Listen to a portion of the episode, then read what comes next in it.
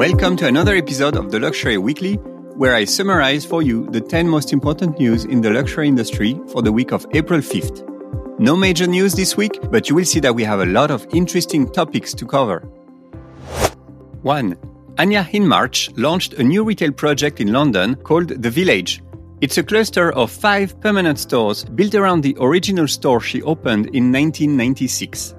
Each one of the new stores will have a specific theme and identity. There is, for example, the plastic store, which will sell the I Am a Plastic Bag collection made of recycled plastic bottles and windshields. There will also be a store dedicated to rotating pop-up concepts and a store offering the designer's bespoke collection and personalization service. There will also be Anya Cafe, which will serve biscuits and cakes. According to the designer, the objective of this new retail concept is to pour all the creative energy into these various spaces instead of putting that same energy towards fashion weeks or pop-ups. As a reminder, Anya Hindmarch partnered with an investor to buy back her brand from Mayhoola back in 2019, which is the last official reported year when the brand posted an 8 million pounds loss. The designer has closed all but five locations and a franchise boutique, and she's now focusing her efforts on growing e-commerce revenue and reach, as well as maximizing her store performances through this new kind of experiential retail concept. 2. Browns, the fashion and luxury goods brand owned by Farfetch, unveiled their new retail concept, which is their take on the store of the future. Powered and engineered by Farfetch, the new store concept places technology, high touch services, and customer engagement at the center of Brown's retail strategy.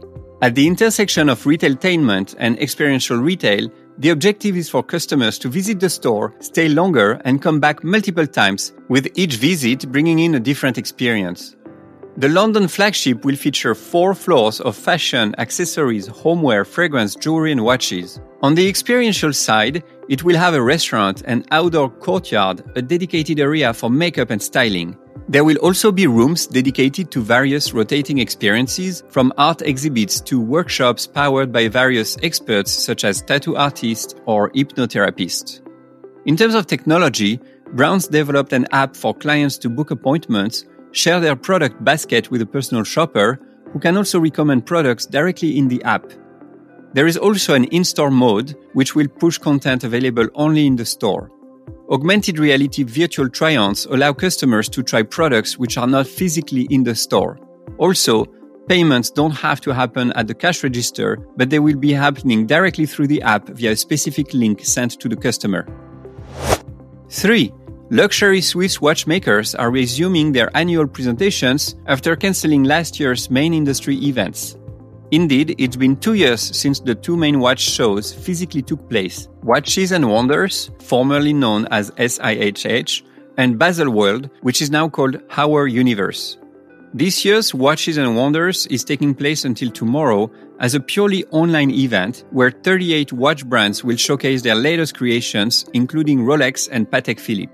The event will also include webinars, brand keynote presentations, and panel talks for media and retailers. The show will immediately be followed by another Watches and Wonders event, this time taking place physically in Shanghai until April 18th, where 19 brands will showcase their latest products. 4. Another interesting report came out this week from Piper Sandler surveying the spending habits and priorities of 7,000 teens and Gen Z in the US. They update this survey twice a year, and in their latest issue, they noted that discretionary spending increased despite the pandemic, with sports brands dominating these teens' fashion preferences. Nike is the favorite brand, American Eagle second, ahead of PacSun, Lululemon, and Adidas. Regarding handbags, the number one brand is Louis Vuitton, ahead of Michael Kors, Kate Spade, Coach, and Gucci. Finally, top beauty destinations are Ulta, then Sephora, Target, Walmart, and Amazon. Top skincare brands are CeraVe, Cetaphil, Neutrogena, The Ordinary, and Curology. Teens' priorities are social and political issues, more specifically, racial equality, the environment, and Black Lives Matter.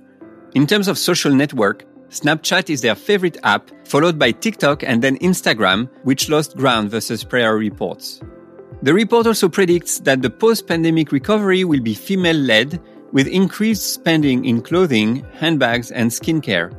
Also, while athletic is a key theme, there is a revival of the 90s fashion trends. In terms of online shopping, Amazon remains teens' preferred destination, but a strong increase in second-hand shopping was reported as well. 5. Signet Jewelers, the parent company of Kay Jewelers, Zales or Jared, acquired the jewelry rental company Rocksbox for an undisclosed amount. The strategic objective for Signet is to diversify its customer base, which is currently dominated by older men who buy jewelry for women especially due to bridal jewelry representing more than 50% of the company's revenue. On the other hand, Rocksbox customers tend to be Gen Z and millennial professional women who rent jewelry for themselves, much as they would do for a dress or handbag. The subscription costs $21 per month and allows users to borrow three items at a time.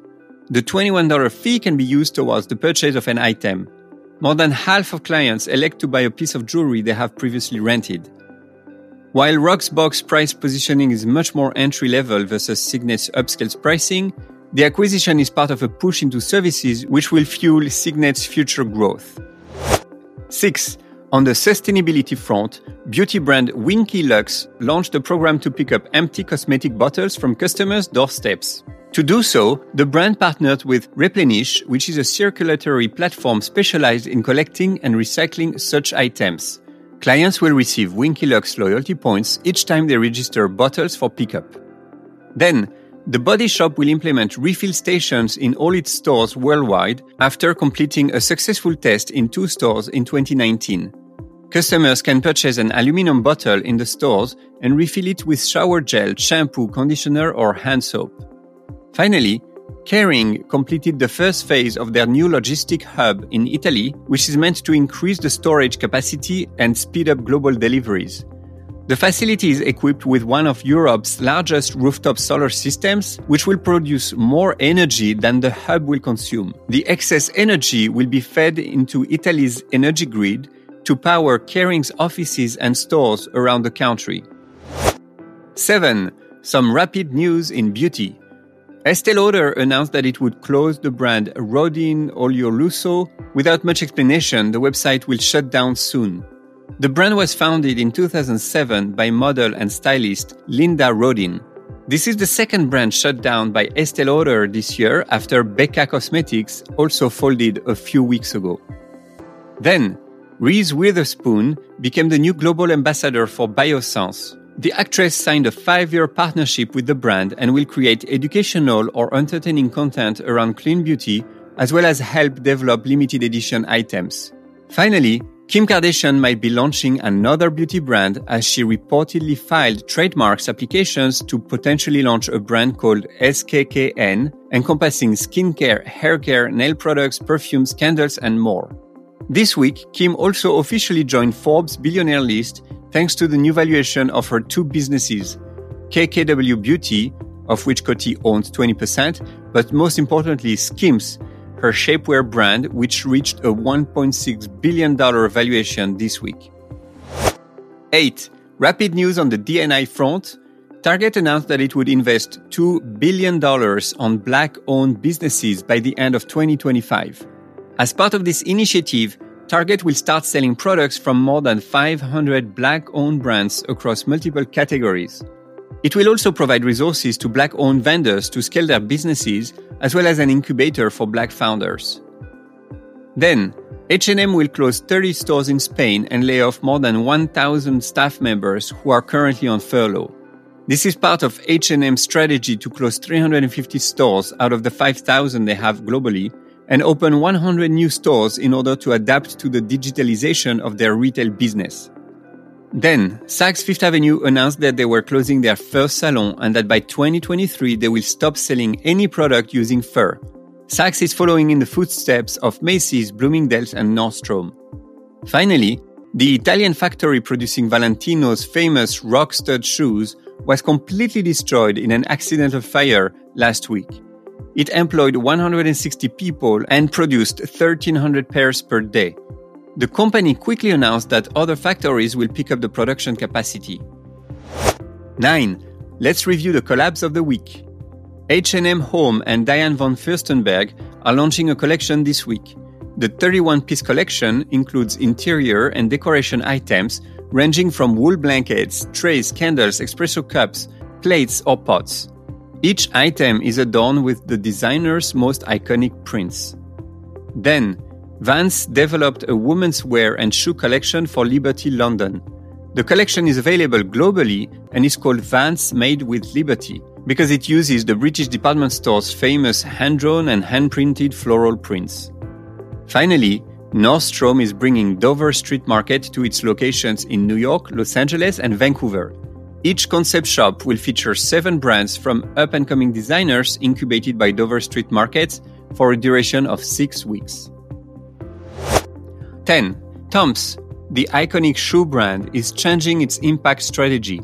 If you remember, the brand was made famous for its one to one donation system, where one pair purchased meant that the brand would donate one pair to people and countries in need.